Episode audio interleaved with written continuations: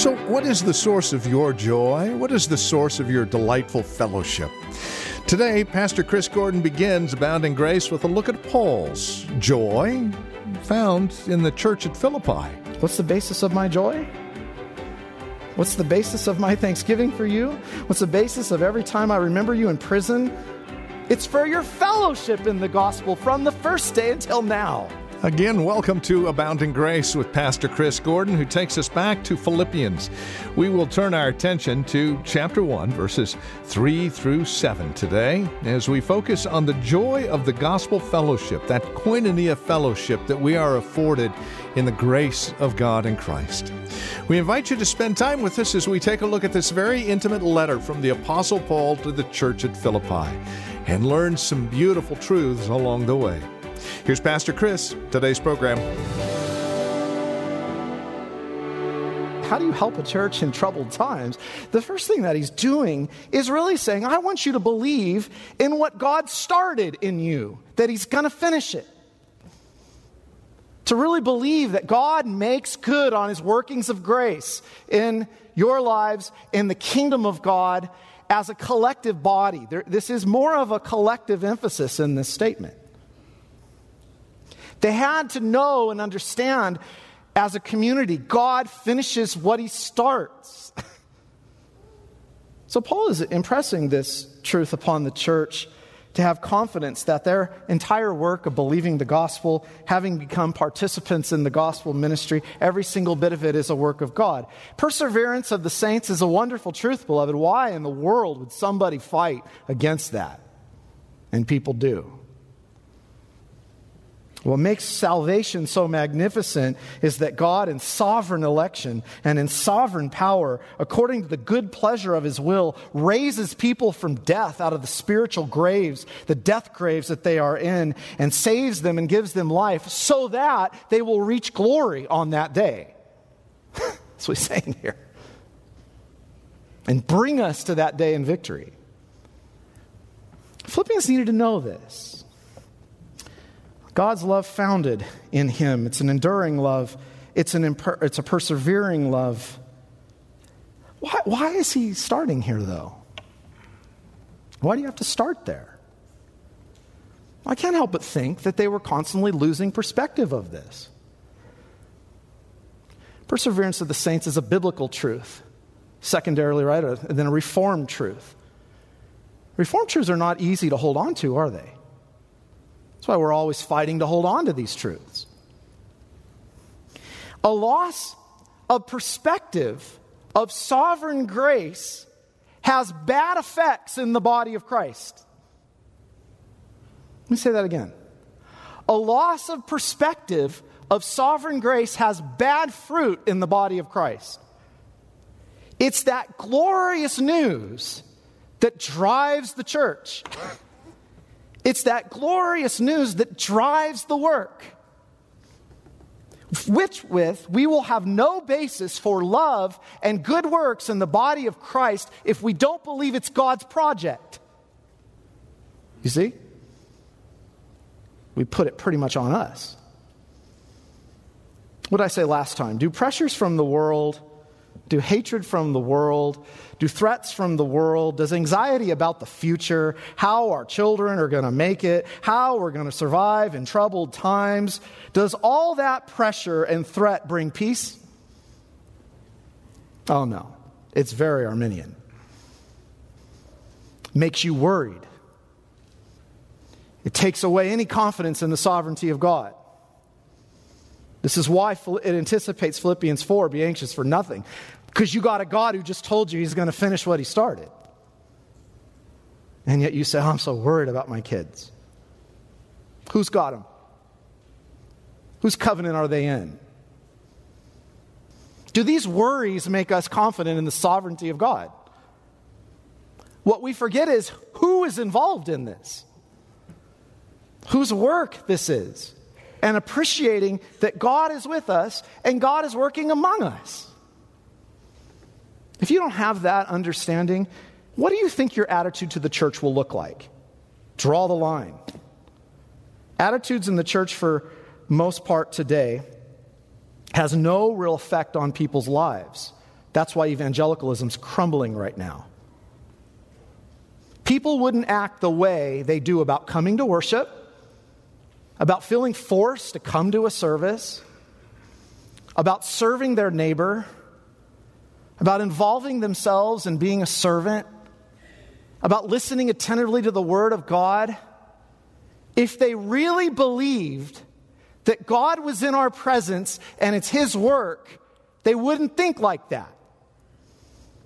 But they think God's far from us. So they substitute God for ways to try to make it something. I just want an experience in worship. Because the struggle is we don't believe anything's happening. You have really uh, three stages to the Christian life. The beginning is, is this renewing and this beautiful moment of something brand new. And then you move into the struggle of the Christian life, which is rather disorienting at times. And then you reach glory. I have a picture of me holding up the, the first block to this building, the styrofoam block. Isn't that something to think about? And I put it up over my head. I don't know where it went. We'll find it. This has taken a little while, hasn't it? And how many people did I hear say, when is this ever going to get done? We just see not much happening at times. And a few workers and all of a sudden, we've got this glorious building that's done and beautiful. Maybe you could hold on to that as an illustration of the whole project you're involved in. Maybe it was good for us to watch that. The excitement of holding up the first block and the plans, and then the struggle to get through it. And then the glorious edifice that was built that we finally see. You see, Paul is helping them with this. I started the work of salvation in you. I know it's hard. I know it seems like nothing's happening. I know this gets rather mundane. I know it seems like I'm absent at times. I know there's opposition. I know you wish that I would zap all your enemies right now. But listen to me. I'm going to finish this. And it's going to be awesome. Your future, your care, your perseverance rests on me, says the Lord. And I think what Paul does now is, is encourage them in the second point. See, I got there the partnership of the gospel. Paul began this book and basically said, You know what my joy is? You know what my thankfulness is? You know what makes my prayers full of happiness? Now think of where he is, beloved. I don't know too many who've been in prison here. Prison's a lonely place. He's in prison. You know what my happiness is? You know what makes me in prison pray with joy? It's your very existence as the body of Christ that you participate with me in the gospel. It's right for me to feel this way about you all because I hold you in my heart. Notice what he says. This is such a pastor. For you are all partakers with me of grace, both in my imprisonment and in the defense and confirmation of the gospel. For God is my witness, how I yearn for you all with the affection of Christ Jesus. What a pastor's heart. Love these people. But what he's saying is, you misunderstand what you share in. We're together in this. This is an apostle telling him this.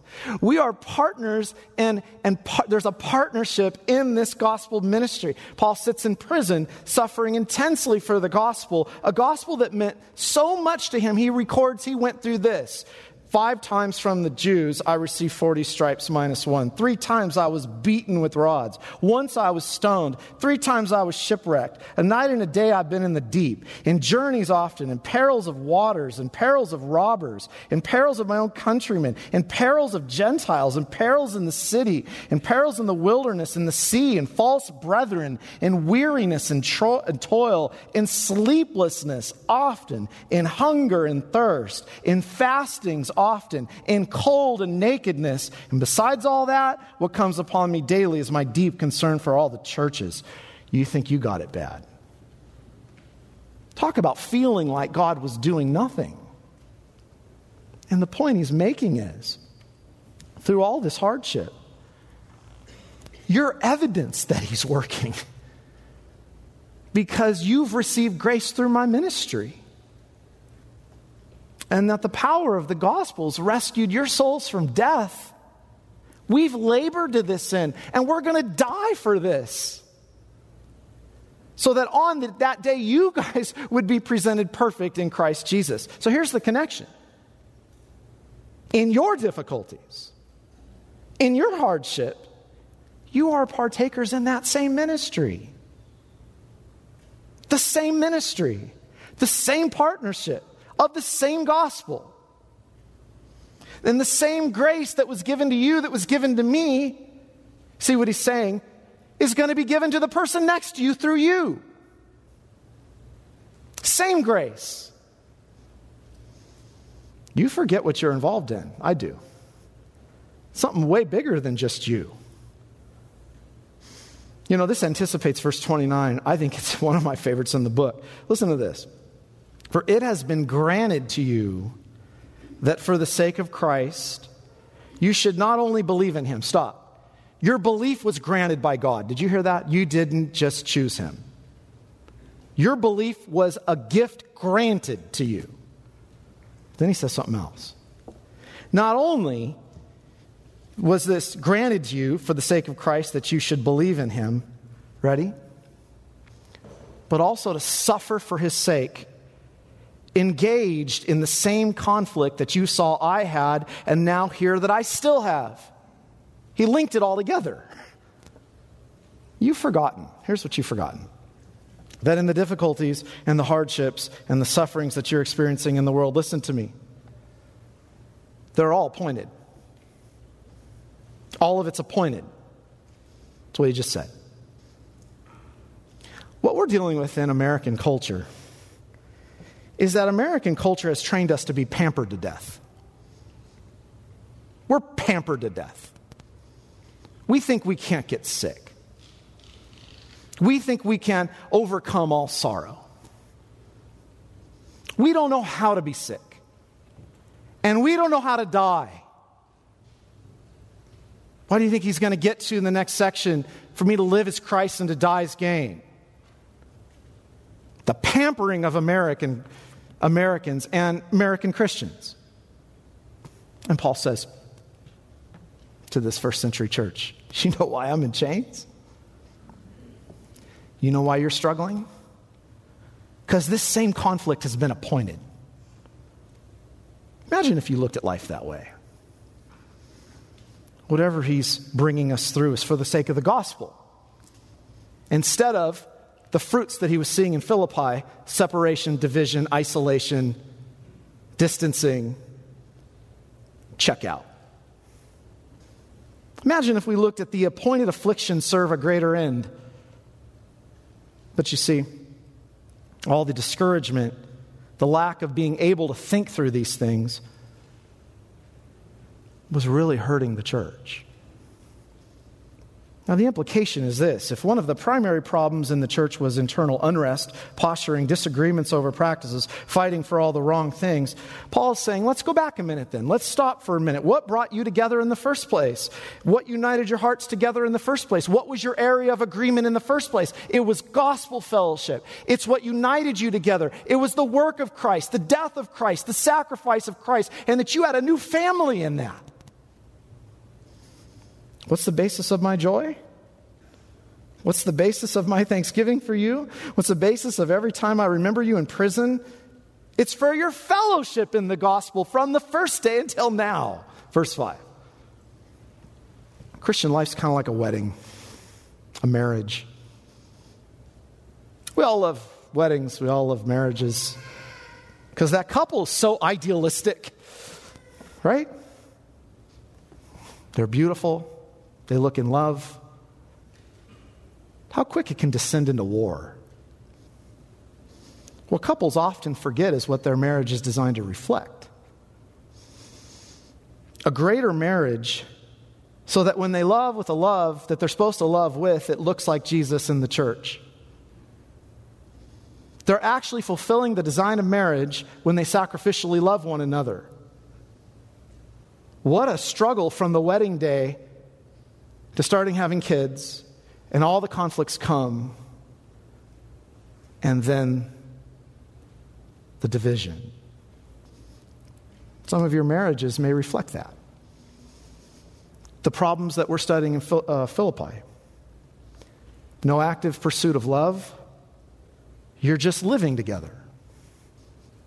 And that's exactly what your relationship to the church is like. That's where it shows up. You're just tolerating each other. There's no active pursuit of love. You forget what your marriage is designed to reflect and what the kingdom's about.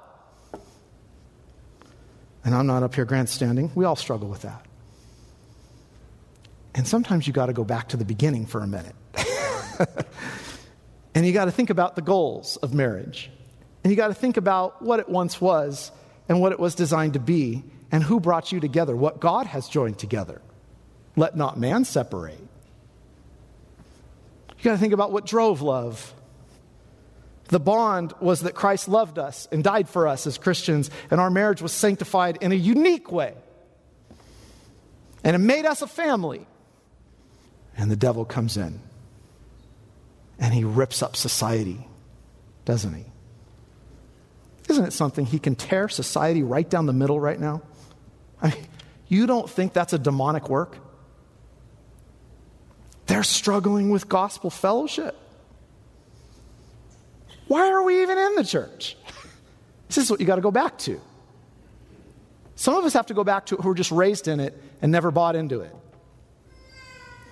What is gospel fellowship? Because you didn't see it back in 1959. This is what Paul wants them to realize.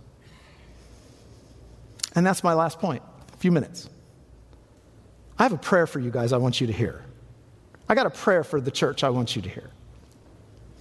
Verse 9, and it's my prayer. Here's my prayer that your love may abound more and more with knowledge and all discernment, so that you may approve what is excellent and so be pure and blameless for the day of Christ, filled with the fruit of righteousness that comes through Jesus Christ to the glory and praise of God. He, he wants them to hear the prayer. He wants them to understand his prayer, the heart of his prayer, that in light of the struggles the church is facing, first that love would grow in the members. It takes knowledge, notice that, and it takes discernment to have that love grow. He's praying for that that there would be sincerity in gospel fellowship.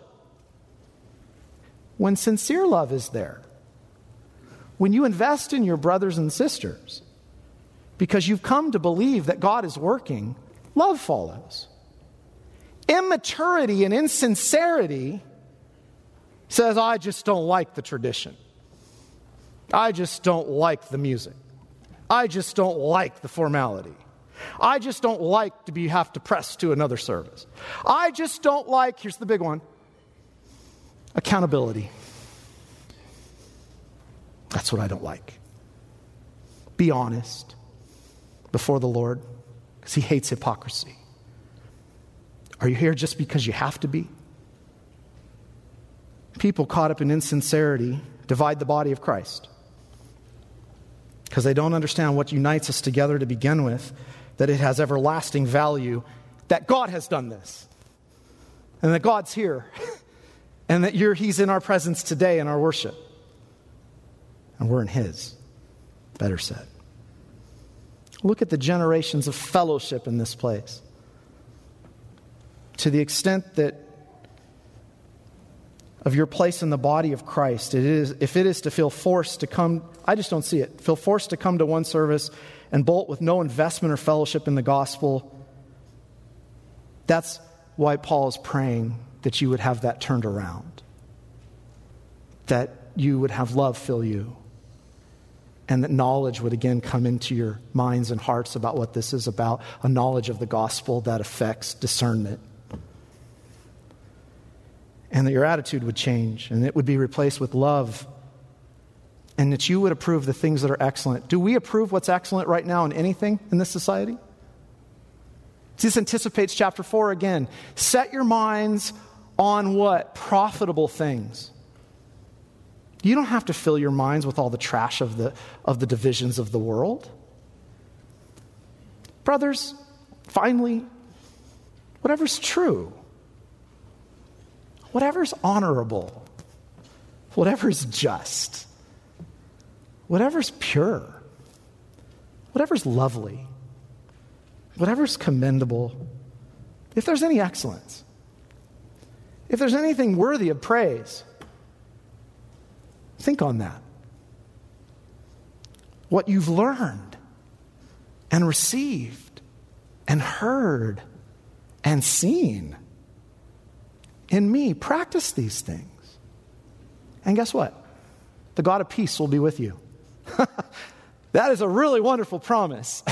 the God of peace will be with us. In a culture of outrage, frustration, anger, division, separation, how many things are we thinking on that are not worthy to be thought about? I pray for you that your love would abound, love that is patient, kind, does not envy, does not boast, is not arrogant or rude, does not insist on its own way, it's not irritable or resentful, not always complaining. Does not, it does not rejoice at wrongdoing, but rejoices with the truth. Love bears all things, believes all things, hopes all things, endures all things. Love never ends. This is the kind of way that promotes sincerity and gospel fellowship. And, and then he just says at the very end, I pray that you'd be filled with the fruits of righteousness, the fruits of the Spirit. What an encouragement today. God began the work, God will complete the work.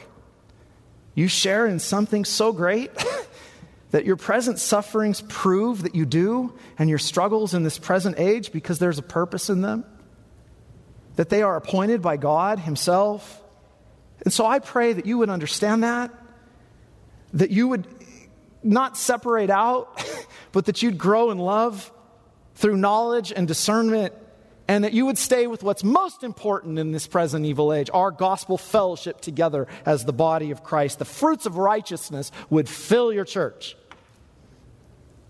Well, we have a lot more to go through in the book of Philippians. But if everyone were on board with that kind of understanding of Christian ministry, what a witness we would have.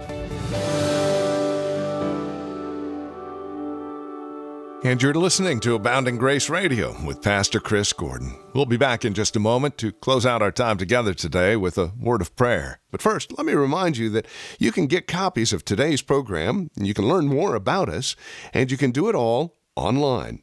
Our website is a great place to start agradio.org. It's there that you can learn more about us, find out who Pastor Chris is and what he does when he's not on the broadcast. You can also contact us with questions, comments, prayer requests, or if you would like to get a copy of today's program, they're available online, and you can reach us again at agradio.org If you'd like to give us a call, the number is 888 504 8805. That's 888 504 8805. We're also available Facebook, Twitter, Instagram. Make sure you stop by agradio.org to find the link for all of these formats. Abounding Grace Radio, by the way, exists on this radio station because you believe in it and you find value in it and you direct some of your financial resources our way along with your prayers. We would ask you to continue to do that. No gift is too small, no gift is too big. Contact us today. Let us know how you're partnering with us financially and prayerfully.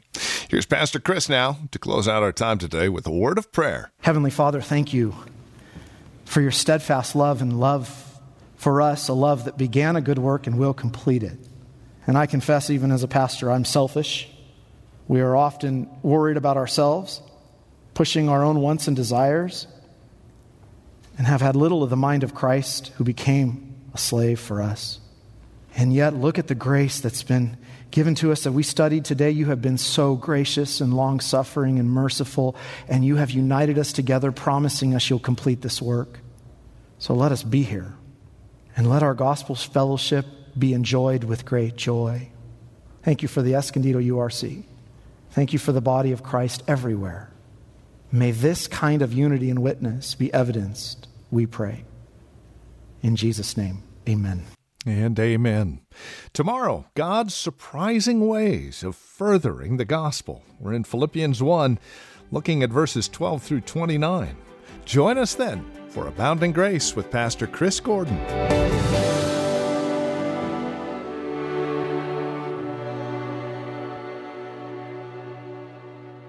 Abounding Grace is brought to you on this radio station by Abounding Grace Radio Ministries. Hi, this is Chris Gordon, pastor of the Escondido United Reformed Church. I'd like to invite you to our Sunday worship services at 9:30 a.m. and 5 o'clock p.m. on Sunday. We have two worship services, 9:30 a.m. and 5 o'clock p.m. We preach Christ and Him crucified with the goal that you would live in the joy of this comfort, in the knowledge of the forgiveness of all of your sins. 1864 North Broadway is the address here in Escondido. We'd love to see you this Sunday.